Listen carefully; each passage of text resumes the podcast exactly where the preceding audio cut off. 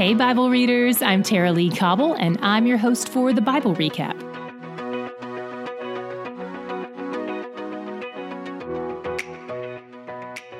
Yesterday, we left off with Nehemiah and his crew working on the wall with a sword in one hand and a shovel in the other. Today, as they're about to wrap up the finishing touches on the wall, two of his bullies, Sanballat and Geshem, send him a threatening letter. It's veiled as a party invitation, but Nehemiah knows better. So he writes back, Sorry, you guys, gonna have to RSVP no to this one. I've got a big project due at work. They write back three more times because they can't take a hint. Sanballat's servant rides up on his Harley and hands him another invitation slash threat. This time it includes some false accusations the team of bullies invented. They say he wants to be king and he's making prophets lie about everything. He calls their bluff because he knows this is part of their plan to intimidate him, as they're trying to weaken his resolve, he prays, Now, O God, strengthen my hands. And God answers that prayer with a yes. We'll see it in the discernment God continues to give Nehemiah.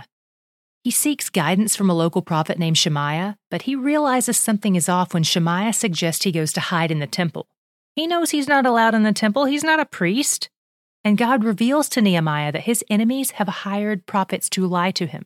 Shemaiah was in on the conspiracy. If Nehemiah had been responding to his fears and not to his God, he would have ended up committing an egregious sin. He stands firm, and the wall is finished in just 52 days. To think that it has been lying in ruins for nearly a century, and it's completed in less than two months of God appointed work. All the surrounding nations are afraid of Judah because they realize that this is an impossible task apart from God. They have to face the fact that God is definitely working on behalf of these returned exiles that they didn't even really like. Despite the wall being finished and God being glorified, Nehemiah's personal life isn't exactly aces. He continues to suffer taunts, lies, betrayal, manipulation, and public humiliation. In chapter 7, Nehemiah sets everything in order for the grand opening. He hires his brother and the castle governor to run things in Jerusalem because he knows that this job in particular requires a man who is faithful and God fearing. Even though Jerusalem is big, not many people live inside the city walls yet. So he gives orders to the gatekeepers about when the city gates should be opened and closed. He says they should keep the gates closed most of the time. This probably helps them be wise in preventing potential attacks. Then, after Nehemiah gives everyone else their assignments, God gives Nehemiah his next assignment write a phone book. God has him record all the heads of families who have returned from exile and the number of people in their household. And he also records the Levites, priests, temple servants, and descendants of Solomon's servants.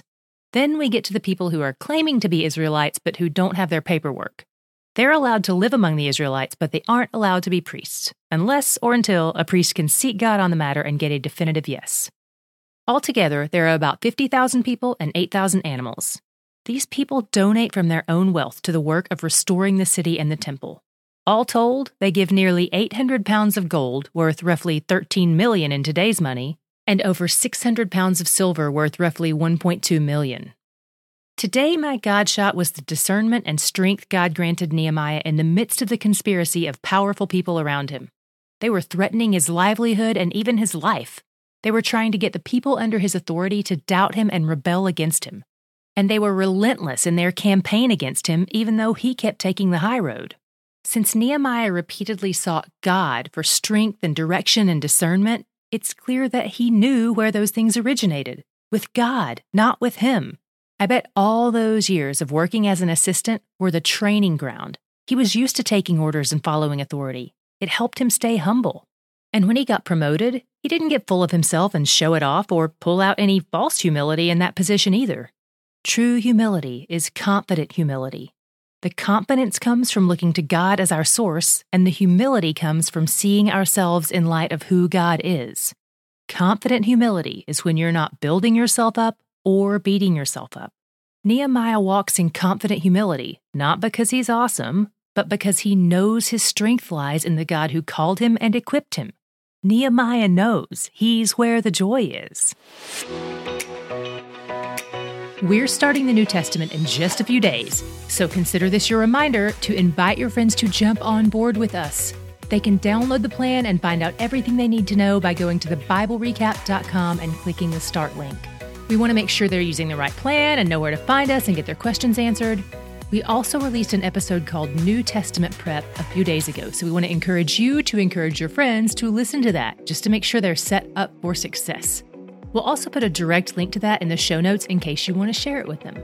We're excited to finish out the last three months of the year with you and all your friends.